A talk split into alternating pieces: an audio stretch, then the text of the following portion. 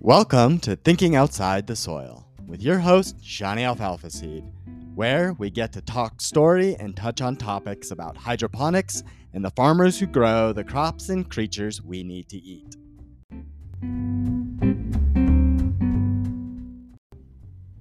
Good morning, good morning, and hello from Blooming Health Farms. And thank you for being with me on this beautiful morning. I have been out of town up in Montana officiating a funeral for my grandmother. She passed away a little over a month ago. Uh, it was very devastating to our family.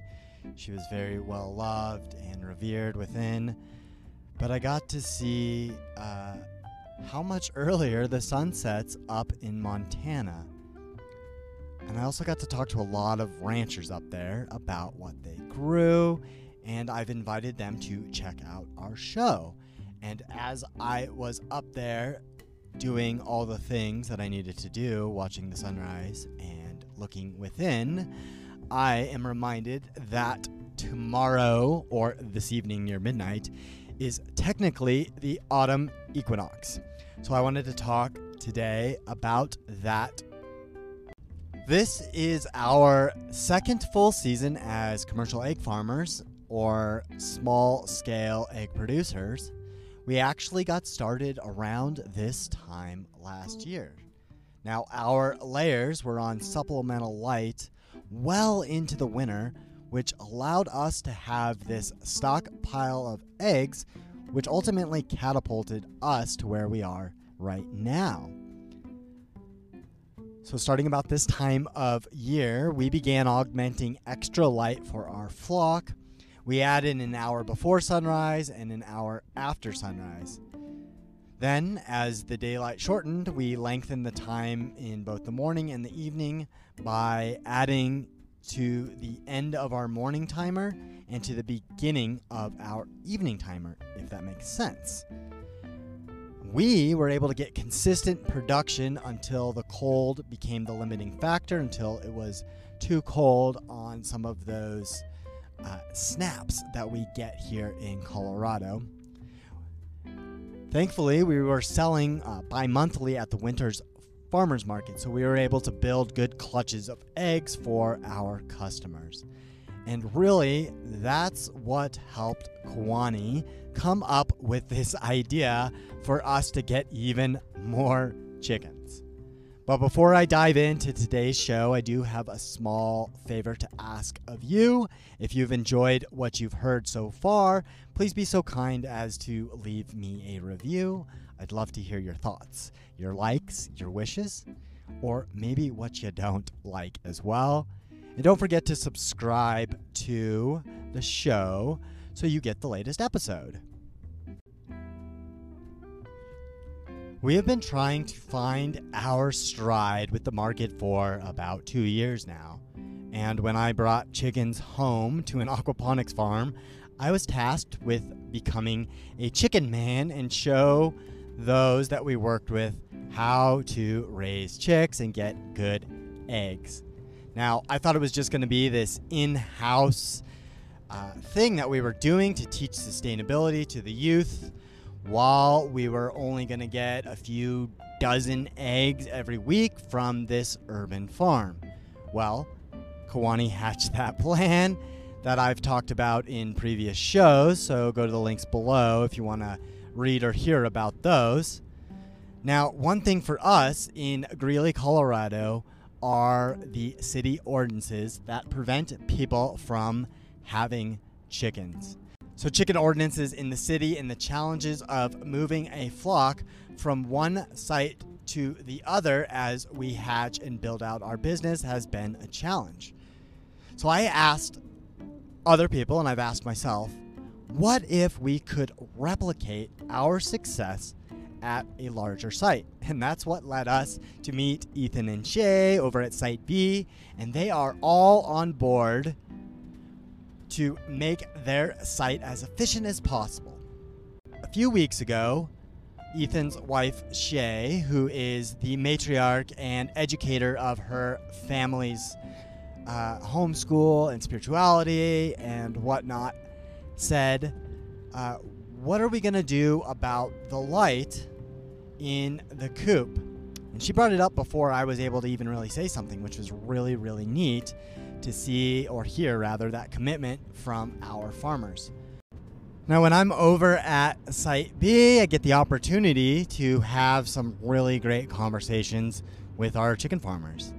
And one of those questions that came up before I had a chance to bring it up was what are we going to do about the changing light? And I love that question that Shay asked me because it shows that they are involved and interested in this operation. Now, for those of you that are maybe new to the show, or, you know, we all tend to forget some things, Site B is our egg laying farm on the edge of Greeley. And it started really as, you know, a naked farm we only had a pole barn. And I proposed to Ethan to partner and build out this egg laying model that we are uh, uncovering. We have essentially revamped or retrofitted this homestead, and we are calling it the Pimp My Homestead program. Now, many of you may, or maybe you don't, know about the show on MTV called Pimp My Homestead, hosted by uh, a famous rapper named Xzibit, where he would go around and take broken down, busted, jangy cars and turn them into something out of this world. And he partnered with a local shop that would just transform these vehicles. So we took uh, a nod from them and started pimping other people's homesteads. So Site B is where we're at right now doing most of our work. So, since we're talking about light, I want to talk about one of the retrofits we had to do. We installed a solar powered light inside the coop so that we could provide some light for the caretakers as well as give the chickens uh, lighted areas during the day so they wouldn't just lay all over the coop.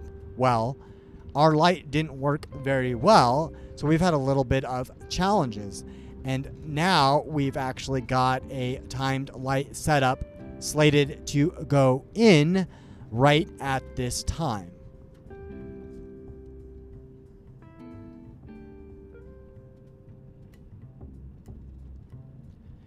Before the days get too dilated. So we are at that precipice of equal day and equal night. And it's really not enough for hens to lay as consistently as we ask of them. We modeled our business off of what the other expert chicken farmers are already doing. There is no sense in reinventing the wheel so let's study what they do and see how we can adapt it to be the best chicken farmers that we can be. Now, the biggest caveat is that chickens need light to lay eggs. And this goes back to the biological programming of a chicken. So imagine uh, the spring when you hear those chirp, chirp, chirps in the feed store or in uh, your coop. That is the signal of new life. And it starts around the time the light gets longer. And it's nature's way of saying to animals, hey, it's time to make more babies and proliferate our species. We need more chickens, so you gotta do your thing. And chickens go on and on and on until they get their clutches and they do it again until this winter. Well, the shortening light also indicates that change is coming. The winter season is bringing in things that are going to require us to reserve all of those resources. And it's going to be cold. It's not a good time to be laying eggs. So, as a commercial chicken farm, or as someone who wants to produce consistent eggs throughout the year, and I put a little air quote or asterisk on that, and I will talk about that in one second. The experts recommend at least 14 hours of light on a daily basis. So, we, as I said in the beginning of the show, adjust our light using a timer to give them that 14 hour day. And we will actually shorten that down during the coldest winter months when consistent egg production butts into nature's uh, way of saying they shouldn't do this anymore. And it also gives our chickens a great chance to take a break. And for those that need to go into molt, it allows them the time to do that. So we're ultimately trying to sync up some of those things. And we know this works because this is what everyone who gets these results is doing. So if you have any questions about consistent egg production as this season changes for us up here in the Northern Hemisphere, please do reach out to me, Sean at Thinking Outside the Soil. That's S E A N at thinkingoutsidethesoil.com, kind of like Sean Connery. We also recognize that we're in the hem- Northern Hemisphere, and I want to give a quick shout out to my listeners down in the Southern Hemisphere. I know that you're listening in here, and it is the opposite season for you. So please do check out the links below. There's a show on the vernal equinox, which is where uh, you are at during this time. So we can think about uh, the opposites as we continue to go forward in our show. But that is all I have for us today. If you'd like to know more about how hydroponic fodder is helping farmers improve their livestock quality, like getting really great eggs, subscribe to the show or go to thinkingoutsidethesoil.com and get yourself a copy of my book. It's a way better deal than Amazon, and I've got some free goodies for you. So check out those links below, especially the free sprouting video for those of you with feathered friends. And get that book so you don't miss out on becoming part of this next agricultural revolution. And thank you for being with us on today's show. Join us again for another episode of Thinking Outside the Soil. Take care and have a lovely day.